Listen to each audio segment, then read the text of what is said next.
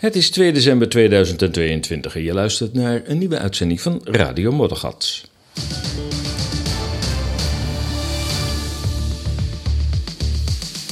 Er is geen ander medicijn tegen misleiding en manipulatie dan de waarheid. Radio Moddergat, de vrije podcastradio van ezas.nl, werpt een ander licht op het voorgeschreven narratief. Twee wekelijks met berichten over bizarre tijden. Mijn naam is Paul de Bruin en ik neem je mee langs opmerkelijke ontwikkelingen van de afgelopen weken.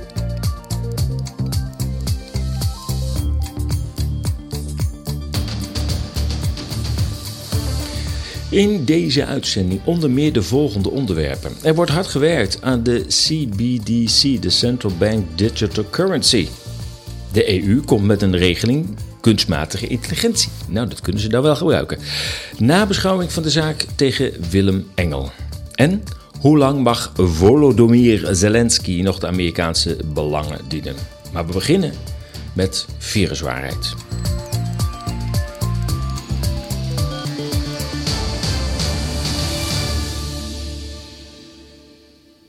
Ja, net binnengekomen dat viruswaarheid moet stoppen. En uh, ja, een bizarre reden overigens. En dat is dat de ING-bank, u weet wel van dat oranje leeuwtje, dat die heeft besloten om de rekening, de bankrekening van viruswaarheid te stoppen. Na drie rechtszaken tegen de ING is dus viruswaarheid uh, gedwongen om te stoppen met haar activiteiten. Vermoedelijk in opdracht van de NCTV, u weet wel, de coördinator uh, voor uh, veiligheid en terrorismebestrijding, heeft de ING-bank de rekening van Stichting Viruswaarheid beëindigd. En hierdoor is het voor de stichting niet meer mogelijk om aan het economisch verkeer deel te nemen. Met, met deze actie vindt in Nederland hetzelfde plaats als destijds in Canada toen premier Trudeau, zei hij tijdelijk, de bankrekeningen van de actievoerende truckers blokkeerde. Het ziet er naar uit dat het in dit geval niet tijdelijk is en dat wij nog een gaatje verder gaan, stap verder gaan, dan destijds de terecht veel bekritiseerde Trudeau. Viruswaarheid. Op de website staat: Wij strijden voor het behoud van een democratische rechtsstaat, waarin ook onze kinderen nog de mogelijkheid hebben om zich in vrijheid te ontplooien en een leven te leiden met hun eigen overtuigingen en meningen. Deze vrijheden en grondrechten zijn in de afgelopen decennium steeds verder in het gedrang gekomen. Nou, dat uh, is een understatement, zou je langzamerhand kunnen zeggen. Ja, die strijd die heeft uh, de stichting nu moeten opgeven, omdat uh, er drie rechtszaken tegen het boven hun hoofd hangende besluit van de ING om de, rank, de bankrekening te stoppen, dat die rechtszaken zijn verloren. Dat is op zich natuurlijk ook al heel bijzonder. Dat kan blijkelijk in geen van de drie rechtszaken een rechter uh, ja, het recht op deelname aan het maatschappelijk verkeer, want dat is het hebben van een bankrekening in de huidige samenleving, toch niet uh, zo hoog inschatten dat uh, ja, alleen op grond van het feit dat een overheidsinstantie vindt dat viruswaarheid in haar uitingen te ver is gegaan, om, om dan maar de rekening op te heffen. Het is dus een ongekende maatregel. En uh, ja, uh, voor degene die nou staat te applaudisseren langs de zijlijn, het kan ook andere critici raken. Immers, Nederland is nu dus een land geworden waarin het mogelijk is dat je op grond van politieke standpunten, in dit geval kritische standpunten uiteraard, je van het maatschappelijk verkeer kunt worden buitengesloten. Nou ja, tijdens de QR-code zagen we al dat onze democratische overheid, tussen aanhalingstekens, hele groepen buitenspel kon zetten als zij niet wensten deel te nemen aan een medisch experiment. Rond de 30 rechtszaken hebben inmiddels de aanvoerders van Viruswaarheid, Willem Engel en Jeroen Pols, gevoerd, waaronder de bekendste, denk ik, tegen de ongrondwettelijke avondklok, die zij initieel wonnen. Maar door ingrijpen van hogerhand in de rechtszaak werd deze positieve uitspraak waarbij de avondklok als onrechtmatig werd verboden, weer teruggedraaid. En wel dezelfde avond nog. In een persconferentie stelde Pols dat wie nu juicht zich moet realiseren dat opnieuw een vorm van rechtsbescherming voor de kritische burger is gesneuveld. Paul zei: Niet wij hebben verloren, maar Nederland.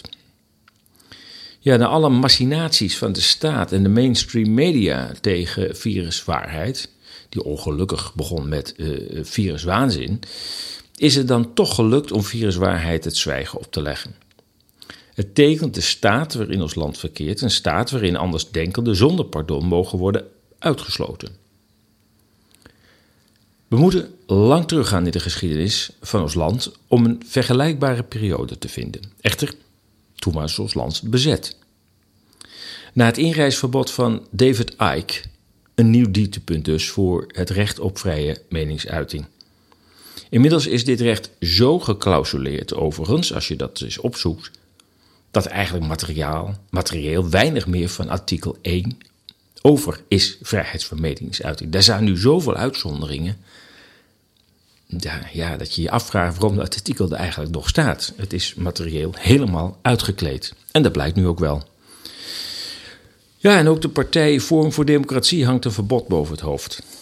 Viruswaarheid gaat nu verder als voorwaarheid en zal voorlopig nog de weekjournaals op café Welsmets presenteren. Ja, het is nu aan de vrije media naar mijn idee om de taak van waarheidsvinding voort te zetten. En de leden van de Vereniging Vrije Journalisten zullen zich, daarover moeten, uh, zullen zich daarvoor moeten inzetten. En uiteraard zolang het publiek hun werk blijft steunen. Want zonder uw steun is het gewoon niet mogelijk. Want de vrije media worden niet gesteund door subsidies uh, en omroepbijdragen. Dus die moeten het toch echt van gelden hebben van de luisteraars, de kijkers en de lezers. En um, ja, gisteravond uh, waren we weer bij elkaar als vereniging. Um, en ik kan je informeel alvast vertellen dat we ook met een, een nieuwsbrief gaan komen. Waarbij wij elke week op maandag de, ja, de meest in het oog springende artikelen van de vrije media in de nieuwsbrief zullen plaatsen. Zodat je op de hoogte brengt, uh, bent van ja, de belangrijkste berichten van de vrije media. En daar kan iedereen zich op abonneren. Er wordt nog aan gewerkt, dus het zal volgende week nog niet zover zijn. Maar uh, het zal ook niet lang meer uh, duren. En als het zover is, dan zal ik dat hier zeker melden. Ik zal nog even een paar fragmenten laten horen van de persconferentie van ehm, Willem Engel en eh, Jeroen Pols. Eerst, waarom stoppen we? Eh, de afgelopen jaren, naast de bankrekening, de afgelopen jaren is een enorm interessante tijd geweest om te zien hoe Nederland omgaat eh, met oppositie en met overheidskritiek.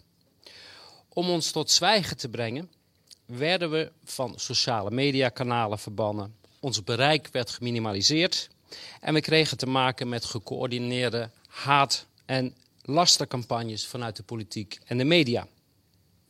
AIVD-infiltraties, de inzet van talloze staatstrollen die tegen betaling op sociale media ons dag in dag uit eh, beledigen, belasteren en bedreigen, strafrechtelijke onderzoeken, pogingen van het Openbaar Ministerie om de stichting te discrediteren, uh, een ambi-status die werd geweigerd op valse gronden en vrijwilligers die onder druk gezet werden. Twee jaar lang is geprobeerd om de bankrekening van ons weg te nemen. Na drie rechtszaken is dat dus uiteindelijk gelukt. En voor de mensen die daarom juichen, uh, wij hebben niet verloren, uh, Nederland heeft verloren en de samenleving heeft verloren. Want deze keer zijn wij het, uh, de volgende keer bent u dat als u een mening heeft die de overheid niet bevalt. Als actiegroep krijg je dus te maken met draaiboeken die thuis horen in obscure landen. Waar de Nederlandse politiek maar al te vaak eh, naar verwijst. Nou, bijvoorbeeld Rusland of Turkije. Maar het gebeurt gewoon hier in Nederland. Onze ervaringen bevestigen wat wij al 2,5 jaar zeggen. En dat is, wij zitten in een postdemocratisch tijdperk. Alle zaken zijn dus nu gevoerd ik zou niet weten wat we nog meer uh, voor procedures zouden moeten voeren. We hebben laten zien dat de rechtspraak in Nederland stuk is. Zij doen niet waarvoor ze zijn. He, zij zouden in de eerste plaats uh, moeten staan voor onze grondrechten. En het is duidelijk geweest, zij zijn handlangers van de macht. Dus alle rechtszaken zijn gevoerd en alle informatie ligt nu op tafel. Ik denk dat inmiddels alles is gezegd en het regime is eenvoudigweg ontmaskerd. Mensen herkennen inmiddels massaal het bedrog van de politiek. En het kan lang of kort duren, maar de agenda, of het dan gaat om stikstof, of klimaat, of corona, of de CBDC, het is allemaal gedoemd te mislukken. Ja, nog eventjes een paar verduidelijkingen. Eh, de stichting blijft dus voortbestaan onder de naam Voor Waarheid. Eh, die veranderingen die zullen binnenkort ook op de website te zien zijn. Jeroen heeft net al even toegelicht uh, waar het zich op gaat richten. Dus het begeleiden van de procedures die nog lopen. Een kleine tien rechtszaken.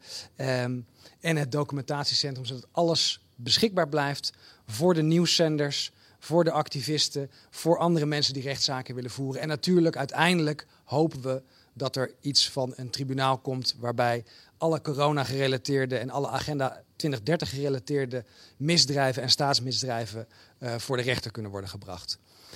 Um, ik denk dat, dat het is. Ik heb weinig toe te voegen aan wat Jeroen al, uh, al heeft uh, gezegd. Misschien zijn er nog vragen over wat we dan met onze tijd gaan doen. Ik kan jullie verzekeren, wij zitten nooit stil. Um, er zijn altijd uh, uh, uitdagingen. En het vrijdagjournaal, dat blijven we maken. Een aantal juridische uh, uitzendingen, die komen er ook nog aan. Dus je bent nog niet van ons af. En ik raad iedereen ook aan om vanavond het 8 uur journaal weer te kijken. Ons 8 uur journaal. Dank jullie wel. Ja, je hoorde achterin volgens Jeroen Pols en Willem Engel. Ja, een treurige dag.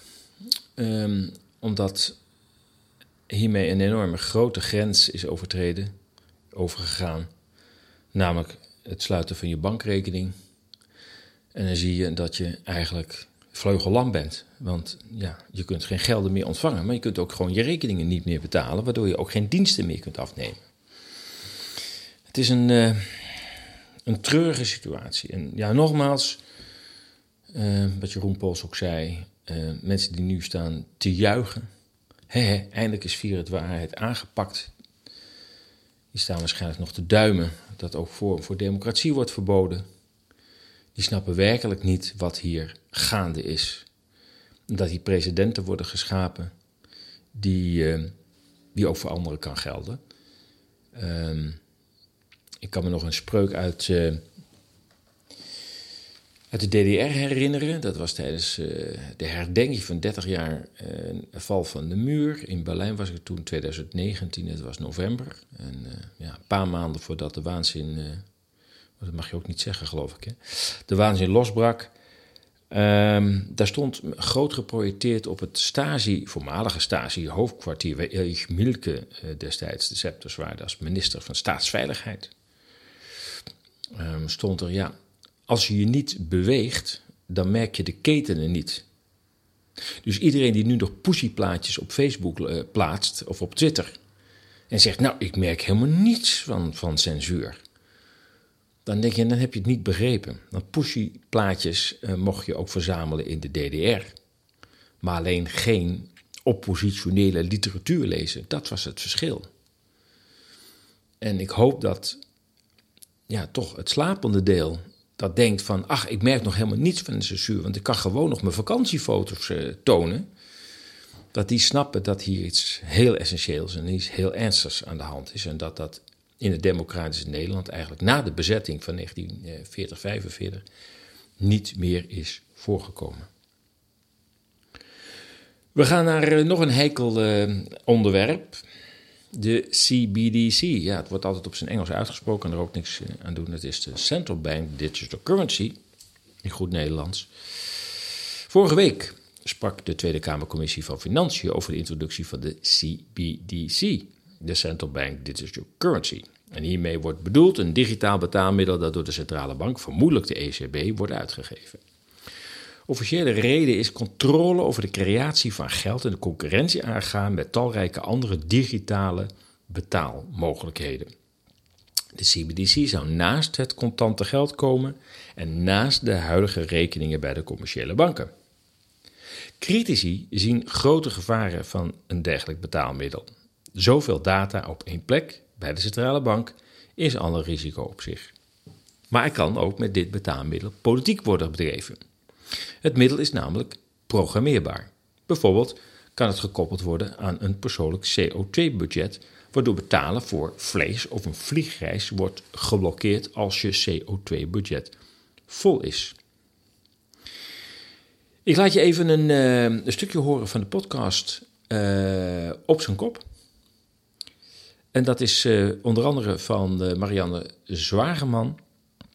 En zij waren aanwezig vorige week bij de Tweede Kamerbehandeling.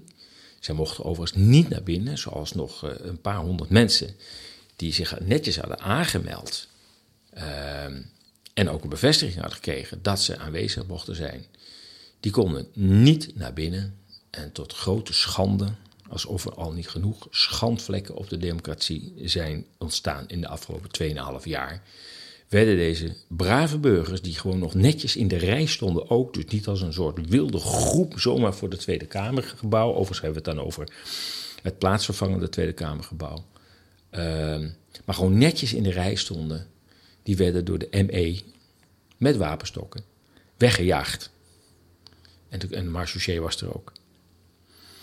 Het is, ik, ik, kan mijn verbazing af en toe niet onderdrukken. Dat ik denk, in welk land zijn we in godsnaam terechtgekomen? Dat mensen die belangstelling tonen voor de democratie, die toch al zo gehavend is, die gewoon netjes in de rij staan, netjes hebben aangemeld, bevestiging hebben dat ze naar binnen mogen, dat die uiteindelijk niet naar binnen mogen. En nog erger, er wordt niets voor ze gedaan. Er komt niemand naar buiten om excuses aan te bieden. Om te zeggen: Oh, sorry dat u hier in de kou staat, in de regen. Maar uh, ja, het, kan niet op wat voor reden dan ook. Maar we, plaatsen het scherm hier en een luidspreker en dan kunt u meeluisteren.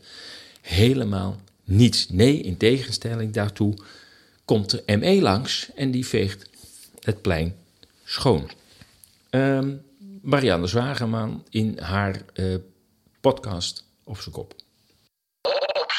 Het gaat vandaag in de Tweede Kamer over de digitale euro. Ja. En natuurlijk, we betalen al vaak digitaal. Maar als we tegenwoordig digitaal betalen, gebruiken we bankgeld. Ja. Is gecreëerd door commerciële banken, is afhankelijk van commerciële banken.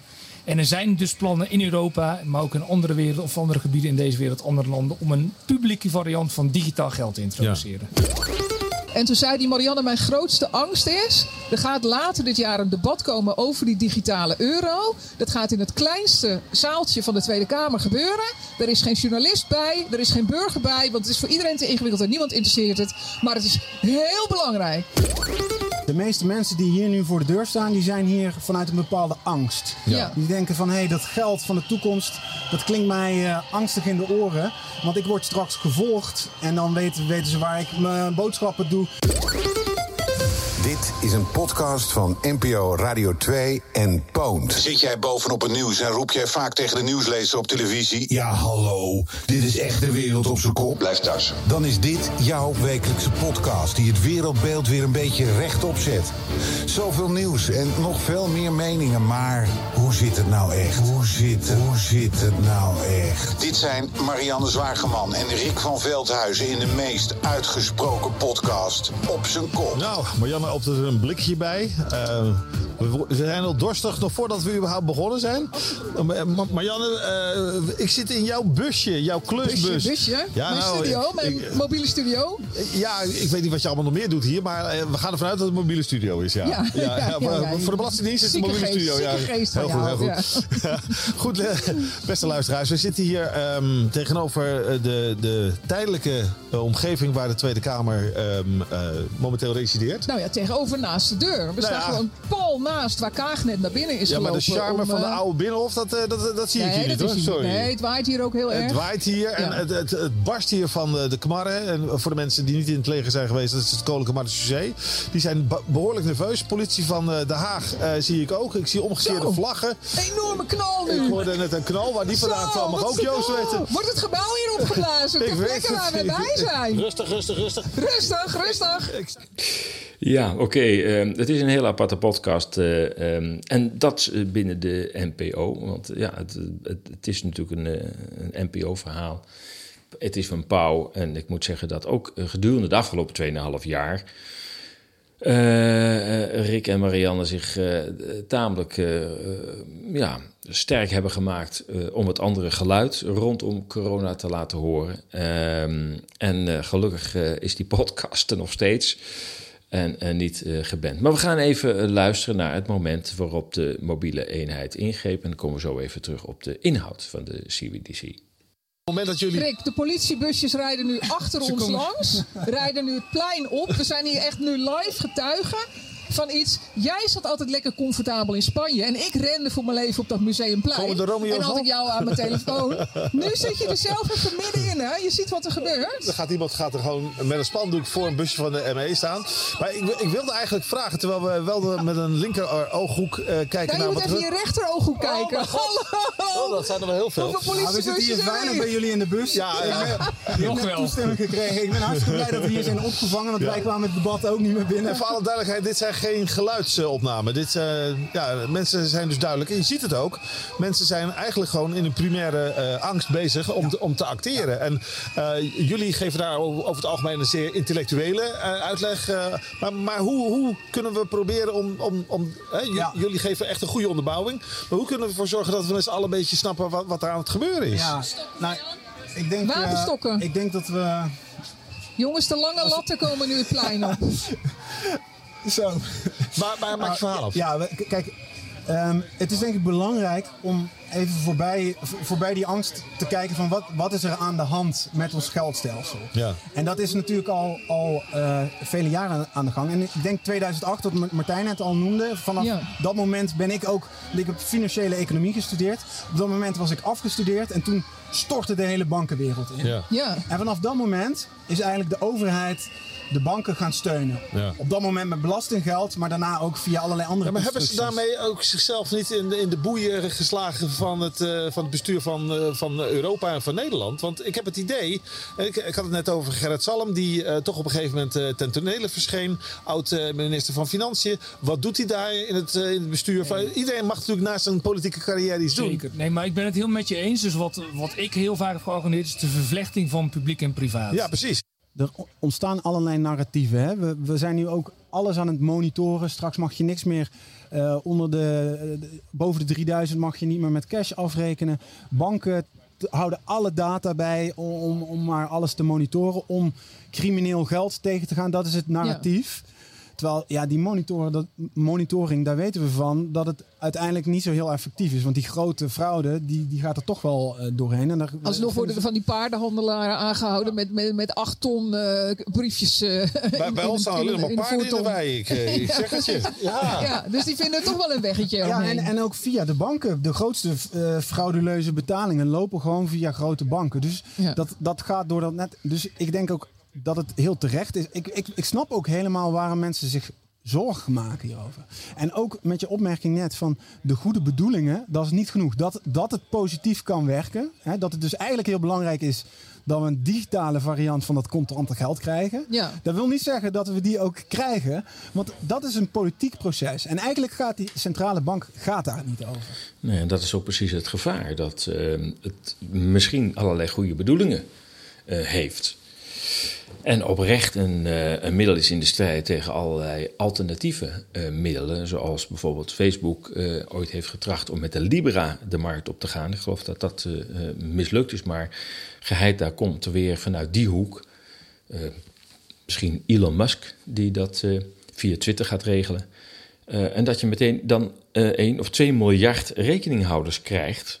Vel Europa EU maar 450 miljoen of 500 miljoen inwoners stelt. En dat betekent dat um, ja, de financiële reus Europa ineens wordt overschaduwd in, in monetaire zin door een Facebook of een toekomstige betaalsysteem binnen Twitter. Dus nou, dat, dat zou eens een oprechte uh, doel kunnen definiëren. Maar ja, um, er kan dus in de politiek heel veel gebeuren met die nieuwe digitale uh, munten. Het is natuurlijk niet te ver verbazingwekkend dat er weinig enthousiasme te bespeuren was in de, de Tweede Kamercommissie Financiën over een mogelijke invoering van die CBDC.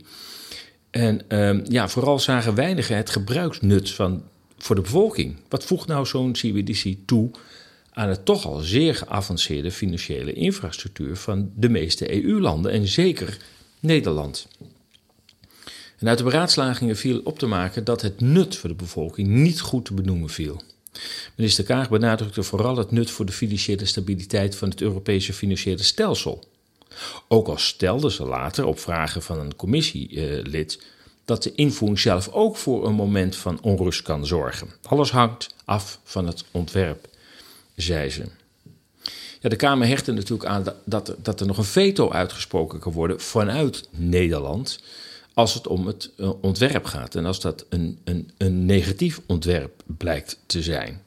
Ja, die kon kaart dus niet geven. Dat hebben we dus als land gewoon weggegeven. We hebben geen vetorecht meer. Als andere landen zeggen we gaan ermee door, dan komt uh, die CBDC er. Het gaat, dus, het gaat eigenlijk om een gekwalificeerde meerderheid, zoals dat dan heet.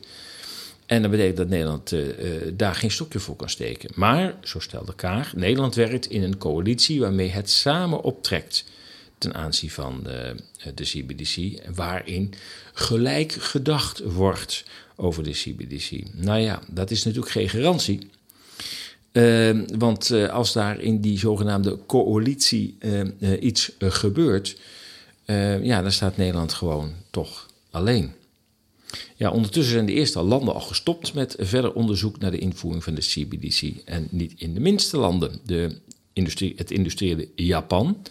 En, wat dacht je van de Home of Finance, Zwitserland? In Japan ziet men gewoon niet wat de CBDC toevoegt aan het ook in Japan ver doorgevoerde digitale betalingsverkeer. Vooral de voorkeur van de Japanse bevolking voor contante betaling gaf de doorslag. Ook al kent Japan een overdaad aan digitalisering. Ik ben er geweest en ja, ze zijn helemaal gek met apparaten. Alles gaat met, met apparaten en machines. Uh, je merkt overigens wel dat ze die slag 15, 20 jaar geleden hebben gemaakt. Van die machines zien er al tamelijk verouderd uit. Dus daarna is het wel een beetje stil komen te staan. Maar Japan was 15, 20 jaar geleden de wereld ver uh, vooruit. En de privacy is ook voor de Japanner heilig. Als je daar ook in de, in de metro of in de trein uh, zit, dan ja, Japanners kijken altijd uh, licht naar beneden, kijken elkaar niet, uh, niet aan. Iedereen heeft zijn eigen space, zeg maar. En dat, ja, dat moet zeker gerespecteerd worden. Behalve in de spits, als de metro helemaal vol zit, ja, dan staan mensen hutje, mutje uiteraard. Ja, en dan Zwitserland, toch ook een land van de haute finance, is ook afgehaakt. De Zwitserse Nationale Bank ziet gewoon weer geen enkele toegevoegde waarde de chef-econoom uh, van uh, de Zwitserse Nationaalbank, uh, die Lenz, de Carlos Lenz, die zei: het huidige betalingssysteem werkt goed. Er is geen behoefte aan een digitale frank, wil hij maar zeggen.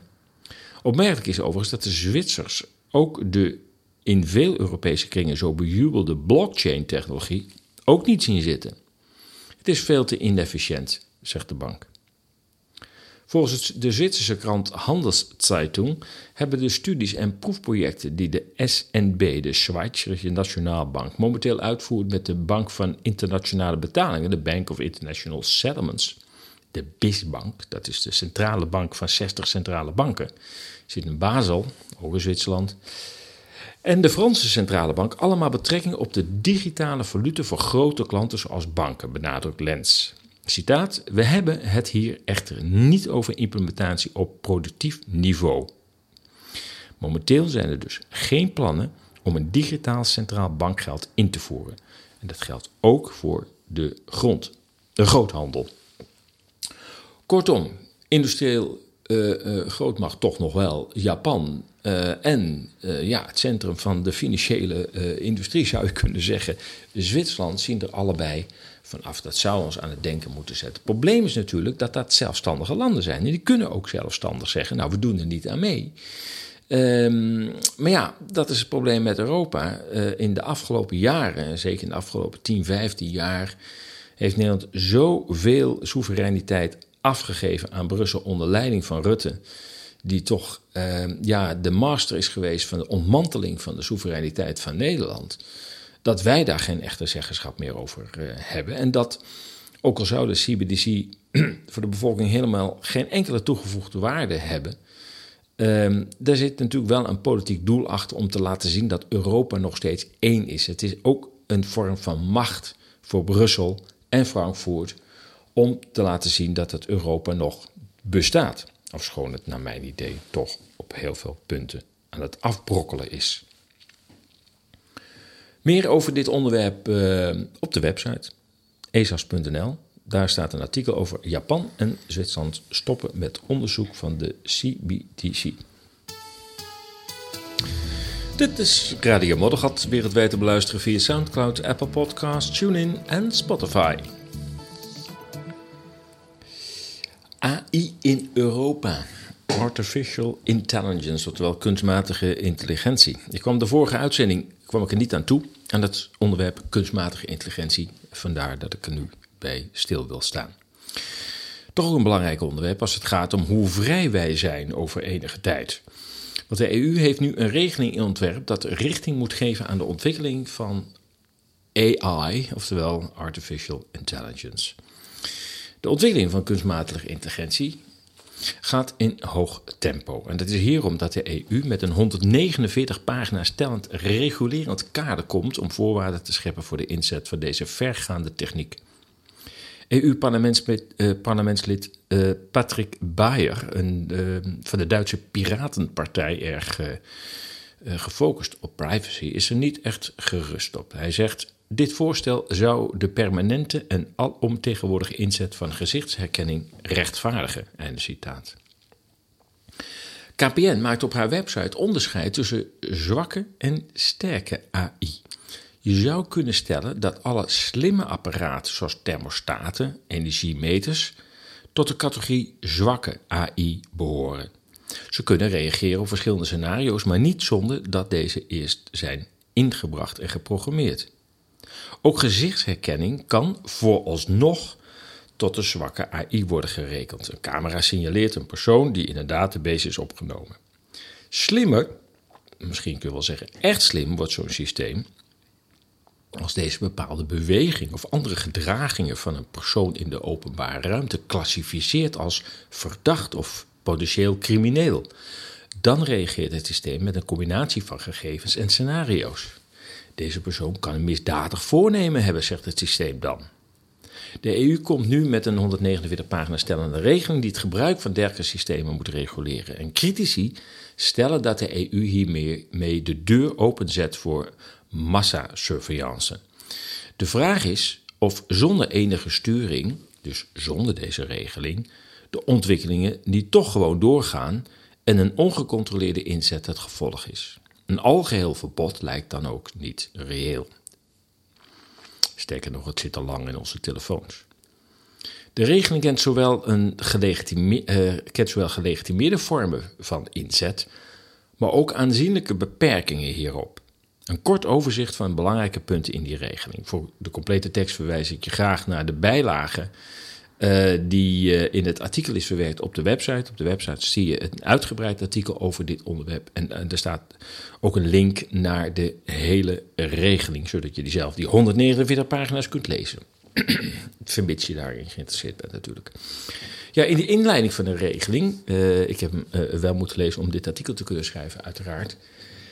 In de inleiding van de regeling, over juridische rijkwijde gaat dat stuk, wordt gesteld dat systemen die worden gebruikt voor militaire, defensie of nationale veiligheid moeten worden uitgesloten van het toepassingsgebied van deze regeling, ongeacht het type entiteit dat deze activiteit uitvoert, zoals een openbare of particuliere entiteit. Nou, helemaal vol.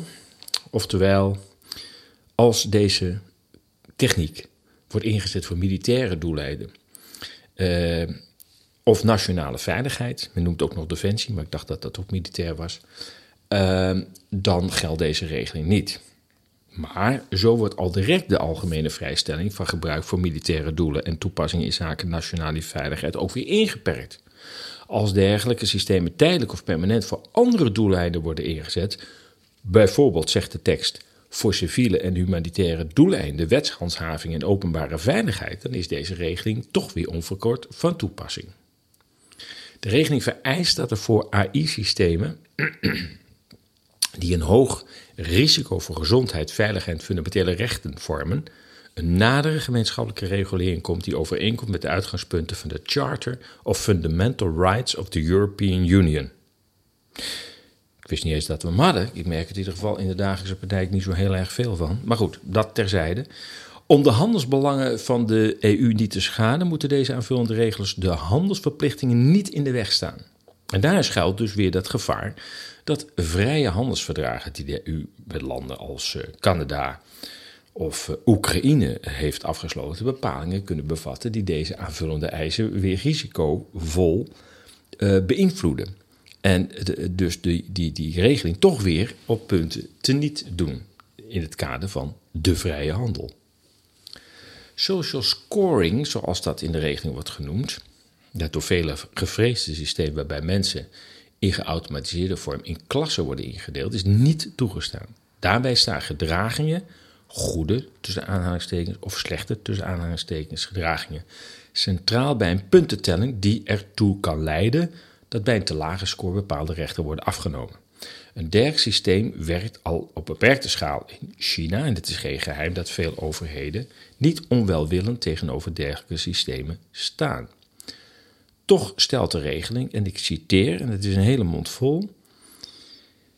AI-systemen die natuurlijke personen sociaal scoren voor het algemene doeleinde door overheidsautoriteiten of door particuliere actoren namens hen, kunnen leiden tot discriminerende resultaten en uitsluiting van bepaalde groepen. U weet, ik onderbreek even het citaat. Dat is dus in hetzelfde Europa waar de QR-code dus werd ingevoerd om bepaalde groepen uit te sluiten. Maar dat terzijde, we gaan verder met het citaat. Zij kunnen in strijd zijn met het recht op waardigheid en non-discriminatie en de waarde, gelijkheid en rechtvaardigheid. Dergelijke AI-systemen evalueren of klassificeren de betrouwbaarheid van natuurlijke personen op basis van hun sociale gedrag in meerdere contexten of bekende of voorspelde persoonlijke of persoonskenmerken persoonlijkheidskenmerken.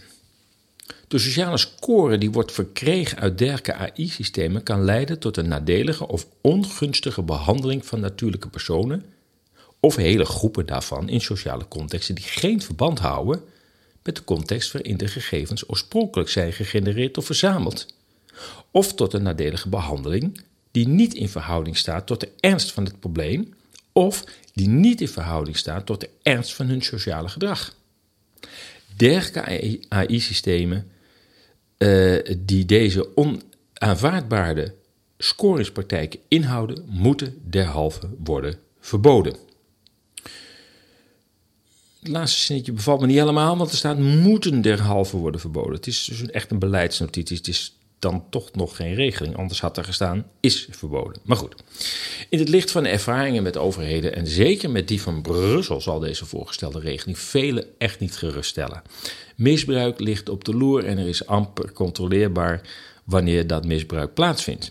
En al helemaal niet door diezelfde overheid, want het is juist waarschijnlijk de grootste overtreder van haar eigen regelingen. Goed, dat, AI kansen biedt is duidelijk. Maar de bedreigingen voor een vrije samenleving en privacy zijn ook reëel. Weer een onderwerp waarover wij waakzaam zullen moeten blijven.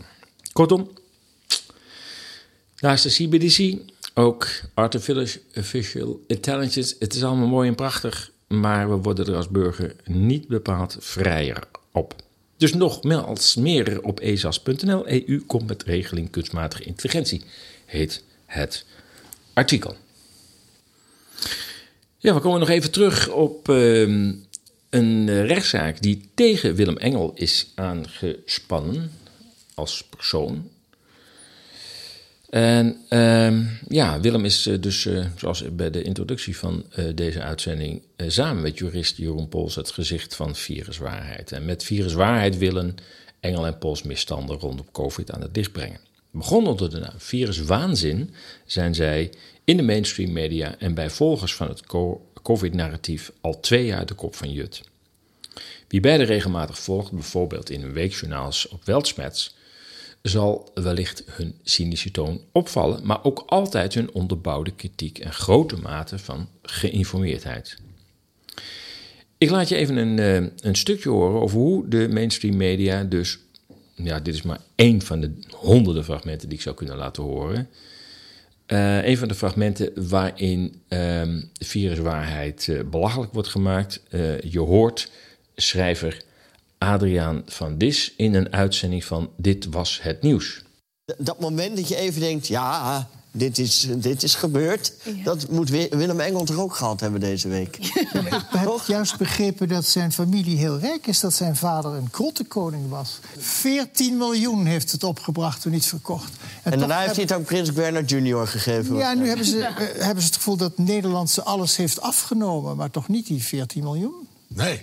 Jij weet mooie dingen. Kleurrijke mensen, kleurrijke mensen. Maar uh, uh, wat je, ik, ik, ik, mag jij zeggen? Ja, graag. Ja. Maar wat je nu zegt is dat de, de, de vader van Willem Engel... Is ook een man die altijd tegen de staat geprocedeerd heeft. Ah. Zijn broer heeft altijd tegen de staat geprocedeerd. Dat is, en hij is dus erfelijk belaste boosheid. Ja.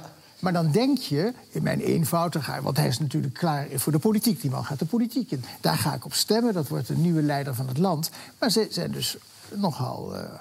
Ze hebben bezit. En ja. die bezit heeft, heeft belangen. Maar even naar het moment. Oh, sorry, ja. het moment. Nee, want het is toch een mooi moment dat je uh, van, de, van de groep viruswappies bent... en dat je altijd maar boos bent en uh, de staat is corrupt en conspiracy. Ja, en dan... boos, boos zijn is aan zich, dat mag. Ja, hè? maar dan span je een rechtszaak aan ja. en dan werkt het. Het bewijs dat we in een rechtsstaat leven. Nou ja, die conclusie laat ik dan voor uh, Adriaan van Dis. Ja, Willem Engel staat momenteel terecht voor vermeende opruiming via een aantal tweets. Het zou onder meer gaan om het volgende. In juni 2020 werden demonstraties van viruswaarheid op het Malieveld verboden. En Engel twitterde vooraf, citaat... Zoals je hebt gehoord heeft burgemeester Remkes van Den Haag onze demonstratie van liefde verboden. Vanzelfsprekend kunnen wij je niet tegenhouden om, zoals je dat van plan was... gewoon naar het Malieveld in Den Haag te komen. Als je komt, kom dan in liefde. Einde citaat. Althans, er staat achter liefde nog puntje, puntje, puntje. En dan einde citaat. Nou ja, ruim 400 mensen werden op 21 juni 2020 gearresteerd. 400 na het uitbreken van ongeregeldheden. Volgens Engels begon de politie met het geweld. Nou, laat eerlijk zijn, daar zijn heel veel beelden van. Um, ja, en ook deze tweet zou opruimend zijn. Ik citeer: nee tegen prikbussen. Zorg ook dat jullie alle medewerkers fotografeert. Of zorg dat je ook alle medewerkers fotografeert. Voor later, zullen we maar zeggen. Einde citaat. In september 2020 deelde Engel met zijn volgers het telefoonnummer van een zorgcentrum in Gorle. De oproep leidde tot dagenlange scheldpartijen tegen telefonisten en zelfs doodsbedreigingen. Eh, Engel noemde dat een doe-opdracht in zijn tweet, maar zei vandaag, in, afgelopen week in de rechtszaak, dat het een suggestie was geweest. Hij zegt de tweets zorgvuldig en afgewogen te hebben opgesteld. Citaat, daar blink ik in uit. Daarom is het ook zo bijzonder dat ik hier zit. Ja, um, Metro heeft daar uh, ook een bericht over gedaan. Dat uh, zit allemaal in de nieuwsbrief. Dus als je op de nieuwsbrief abonneert, dan, uh, dan krijg je ook al die links erbij waar ik gebruik van heb gemaakt voor deze uitzending. Ja, volgens Engel is er geknipt in de tweets. Dus die zijn die niet helemaal goed in de rechtszaak terecht gekomen. De oorspronkelijke versies zouden langer zijn geweest. Ik denk niet dat het veel langer kan zijn geweest, want Twitter heeft, dacht ik, 280 maximaal. Maar ja, je kunt altijd tweets eraan koppelen, dat kan natuurlijk. Ja, de collega's van uh, de Vrije Media uh, Podkaars spraken uh, na afloop van de zitting met Willem Engel. We beginnen bij het belangrijkste ding wat iedereen is opgevallen. Wat gebeurde er tussen jou? Hoe zou je de relatie tussen jou en die rechter schetsen? Nou, Kijk, wat, wat, dat vind ik niet gezellig, meneer uh, Engel. Dat vind ik echt niet gezellig. Ik hou daar niet van. Wat bedoelt u? Ja, op zich goed. Amicaal. Uh, grapjes over en weer. En uh, een, een intellectuele uitwisseling over hoe woorden geïnterpreteerd moeten worden. En dat, dat was een hele interessante discussie. Ja, het zag er amicaal uit en ik keek ernaar en ik, en ik dacht, ik geloof er geen reet van. Het is helemaal niet amicaal. Jullie zijn aan het, aan het schaken of aan het uitproberen. Is het, was, het, was het oprecht amicaal dan? Ja, zo heb ik het wel ervaren. Ja. En, en of daar nog een extra bedoeling bij zit. Ik bedoel, die rechters zitten daar niet als mijn vriend, maar die oefenen een beroep uit. Dus ik neem aan dat ze op allerlei manieren door te complimenteren, door de vraag tien keer op een andere manier te stellen. Proberen te doorgronden wat dan de intentie was en de, en de beweegredenen om een bepaalde uiting te doen. En, en dat hebben ze gedaan en dat, dat is denk ik hun werk. Ja. Ja, Engel blijft uh, diplomatiek en denkt, ja, die rechter kom ik nog wel een keer tegen. Want de rechtszaak loopt nog, hè, er moet nog een uitspraak volgen. En ik geloof dat er zelfs ook nog inhoudelijke behandelingen voorgenomen zijn. Dus Engel opereert natuurlijk, ja, voorzichtig, begrijpelijk. De rechtszaak is aangespannen door ene Norbert Dikkeboom. Ik ken hem niet, maar die, die zit Engel nogal op de huid.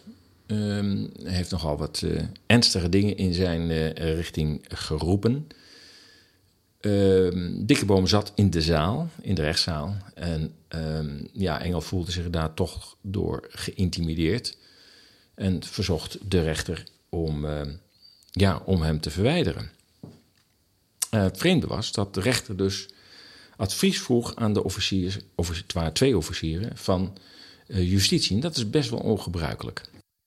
Ik, had een, uh, ik, ik, zag iets raars gebeuren. Voor mij was het raar, misschien kan jij het uitleggen.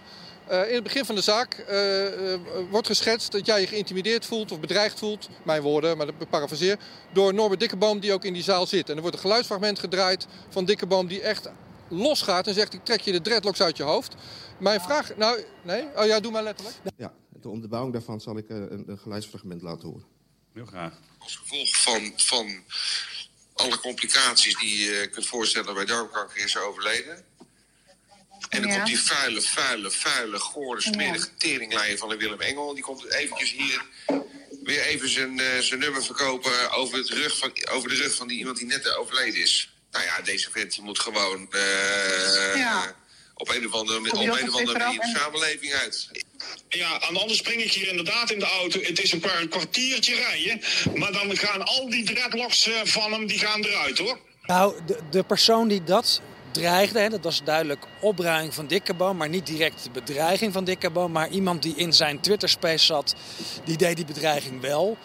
En dat toonde direct de opruiming van die Twitter-space aan. En ja, dit is al 2,5 jaar gaande. Ik probeer daar niet op te reageren. Elke keer dat ik denk dat het over de schreef gaat, doe ik aangifte. Heb ik inmiddels al wel vier of vijf keer gedaan. Maar het is duidelijk dat het OM eh, daar niet aan wil en niet aan Dikkeboom eh, wil komen. Eh, wat ik wel goed vond, dat, dat de advocaat het afspeelde om in ieder geval te laten zien... dit is waar mijn cliënt dagelijks mee te maken heeft. Sterker nog, deze persoon wordt omarmd door het OM om een politiek proces te voeren tegen mijn cliënt. Dus dat was ook de reden waarom wij Vreugden heel wilden horen. Omdat we het heel vreemd vinden dat iemand die dit soort uitingen doet, die duidelijk opruimend zijn, wordt gevoed met informatie vanuit het onderzoek. Dus ik, ik voel me daardoor bedreigd, maar ni- niet alleen door Dikkeboom, maar ook door het OM. Want ik, ik zie hier een sturing van de OM. Nee, maar even, eh, prima. Eh, maar laten we eh, stukje voor stukje, beetje bij beetje. Eh, nou, ik, ik schrok wel van de. eh, van de, van de ja, wat was het? Een video of een. een Je hoort de live-fragment? Daar schrikt iedereen, denk ik, van. Eh, maar daar, daar voelt u zich, daar, daar gaat het even om nu. Uw, uw advocaat zegt, ja, meneer Dikkeboom moet uit de zaal... want mijn cliënt kan niet in vrijheid verklaren. Dat, dat is het punt. Ja. U, u heeft daar last van. Eh, ik heb daar doorlopend last van. En ik Ja, vind het heel ja, maar hier, het gaat even om hier, vandaag. Ja, ja nee, ik heb hier ook last van, ja. Goed. Eh, dames, wat wilt u daarover zeggen? Eh, ja, ik wil daarover zeggen dat het volgens mij ongeveer raakt over waar het over vandaag over gaat. Namelijk hoe ver kan je gaan en in hoeverre eh, moeten mensen worden eh, begrensd in eh, wat ze uiten. Maar als het gaat over het punt van orde en moet meneer Dikkeboom uit de zaal. Ik zie niet in dat meneer Dikkeboom hier een bedreiging vormt voor de vrijheid van meningsuiting van meneer Engel. Ehm, eh, en zijn vrijheid om hier te verklaren. Er loopt een livestream en meneer Engel eh, wil juist heel graag dat alles gehoord wordt wat hier gezegd wordt. Dus eh, wat mij betreft, of meneer Dikkeboom nou hier wel of niet lijfelijk aanwezig is, maakt daarvoor niet uit. U daarop reageren? Nee, mijn standpunt is duidelijk. Wat ik niet begrijp, en dat is mijn vraag aan jou. Hier zit een verdachte voor een, voor een rechter, voor een groep rechters. En de verdachte zegt, ik voel me bedreigd met die gast achter me. Ik weet dat hij in de zaal is, dat vind ik niet fijn. Waarom wordt dat voorgelegd aan het Openbaar Ministerie? Wat is het belang van het Openbaar Ministerie om over waarom wordt, aan hun gevraagd wat ze vinden van iemand op de publieke tribune? Nou, dat is een hele goede vraag. En dat laat ook de verstrengeling zien. Dikkeboom doet dingen in opdracht van het OM. En dat is ook een van de ehm, argumenten die ik naar voren heb gebracht. Daar heb ik bewijs voor geleverd. Dikkeboom voert datgene in de media uit wat niet is toegestaan aan het OM. Ja, je hoorde dus fragmenten uit de rechtszaak en ook het uh, interview met, uh, met de collega's van Podkaars. Ook daar de link van staat in de nieuwsbrief, die tegelijk met de podcast wordt gepubliceerd. Ja, de media winden zich op over wat uh, Willems vader en broer hebben gedaan. Maar ja, wat het natuurlijk om gaat, is wat Willem Engel als individu doet. En ook al kun je stellen dat oproepen naar het, om naar het huis van een overheidsfunctionaris te gaan natuurlijk niet verstandig zijn. In de context van de opgekookte spanningen in de samenleving. Het is geen vergelijk met de woorden die Dikkeboom in zijn schaar en zijn schaar aan het adres van Willem Engel heeft uh, geuit. Ja, het recht is duidelijk niet objectief. Een kenmerk van het overheidsoptreden sinds het begin van wat onze premier het nieuwe normaal heeft genoemd. Je gaat bijna terugverlangen naar het oude normaal. Even iets over eh, de ESA's nieuwsbrief. Het is nu ook mogelijk om elke werkdag uh, het nieuwste ESA's-artikel in je mailbox te ontvangen. Ik probeer met ESA's zo onafhankelijk uh, met jou als lezer en volger van ESA's in contact te blijven. Social media Telegram en Twitter kunnen behulpzaam zijn om het bereik te vergroten. Want ESA zit als een experiment ook weer op Twitter. Um, maar uh, ja, het zijn kanalen die zijn natuurlijk niet onafhankelijk. En daarom hecht ik ook aan contact via instrumenten als RSS, hè, waarbij je een klein signaaltje in je browser krijgt als een nieuw artikel wordt gezet. Geen e-mail, maar een klein eentje in je browser. Je kunt even naar de website gaan, ESA's volgen, de pagina even openslaan en wordt uitgelegd wat RSS is. En natuurlijk de nieuwsbrief. De RSS, eh, even de afkorting, betekent Really Simple Syndication. Het is eigenlijk al een tamelijk oud systeem. Nieuwsbrieven zijn een ander middel om direct in contact te blijven. ESAS was daar al vroeg mee en nu kent vrijwel iedere website een nieuwsbrief. Er zijn nu twee manieren om je op een ESAS nieuwsbrief te abonneren. Je kunt kiezen voor een tweewekelijkse nieuwsbrief, uitgebreid en gekoppeld aan de podcast van de Radio Moddergat. En je kunt kiezen voor een dagelijkse mail waarin het nieuwste artikel wordt aangeboden. Deze wordt op maandag tot en met vrijdag verzonden, dus een weekend word je met rust gelaten. En eh, ja, je kunt natuurlijk ook voor beide kiezen. Geen enkel probleem. Aanmelden doe je via ezas.nl slash ezas-volgen. Het uh, laatste onderwerp uh, van deze uitzending gaat over uh, Zelensky, over Oekraïne. Hoe lang mag Volodymyr de Amerikaanse belangen nog dienen? Het waren gloriemaanden van de president van Oekraïne, Volodymyr Zelensky, de Oekraïense vertaling van de Russische Vladimir. Maar de carrière van de danser, acteur en president lijkt aan zijn einde gekomen. Ingezet en bespeeld door de Amerikanen als frontman voor een uitzichtloze confrontatie met Rusland, is zijn gebruikswaarde de afgelopen maanden sterk afgenomen. Zijn leugen over een Russische raket op Polen, terwijl zijn baas in Washington dit direct tegenspraken, hebben hem tot een onbetrouwbare man in Kiev gemaakt. Immers de leugen van de raket had een derde wereldoorlog kunnen uitlokken. Een inval in Rusland is waar Volodymyr toe opriep. Niet meer bij verstand over het grote spel waar hij de hoofdrol in speelt of binnenkort speelde.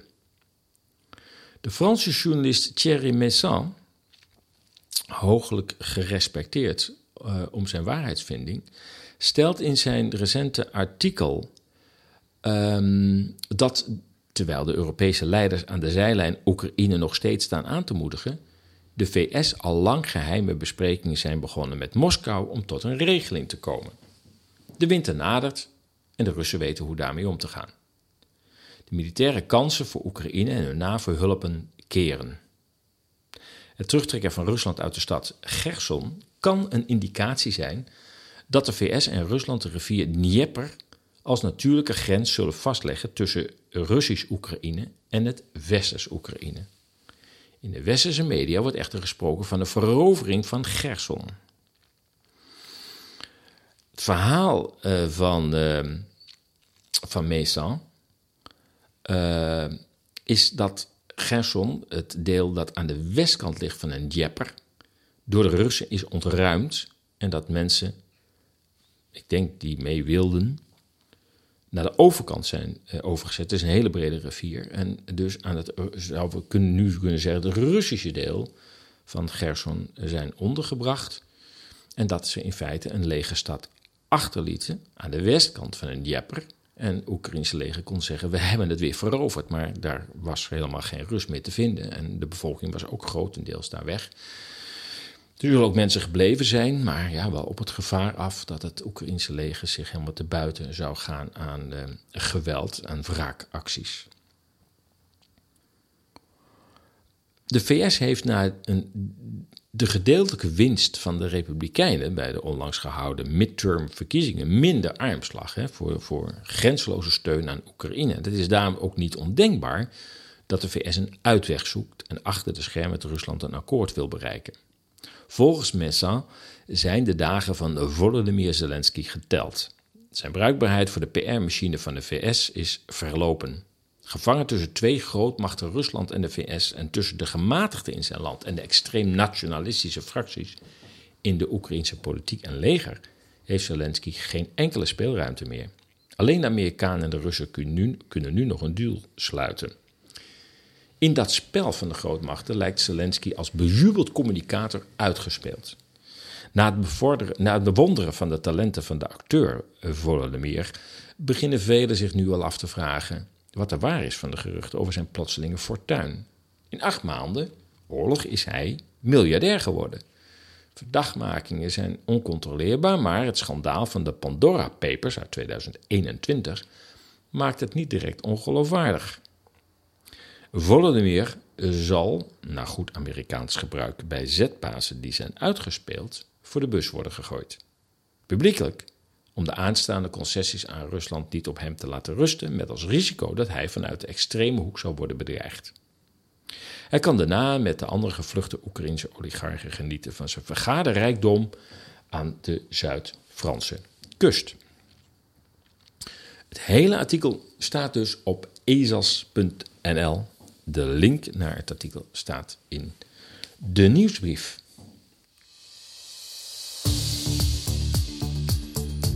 En het zit er weer op.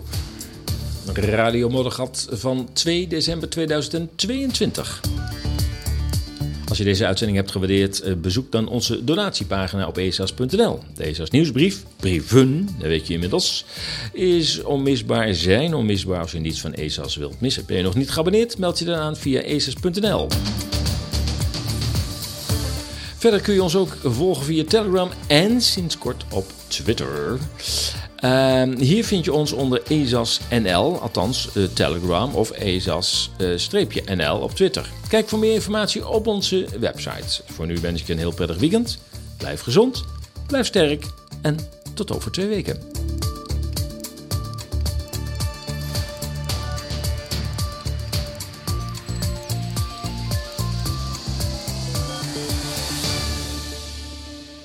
Meeste mensen die hier nu voor de deur staan, die zijn hier vanuit een bepaalde angst. Ja. Die denken van, hé, hey, dat geld van de toekomst, dat klinkt mij uh, angstig in de oren. Want ik word straks gevolgd en dan weten, weten ze waar ik mijn boodschappen doe.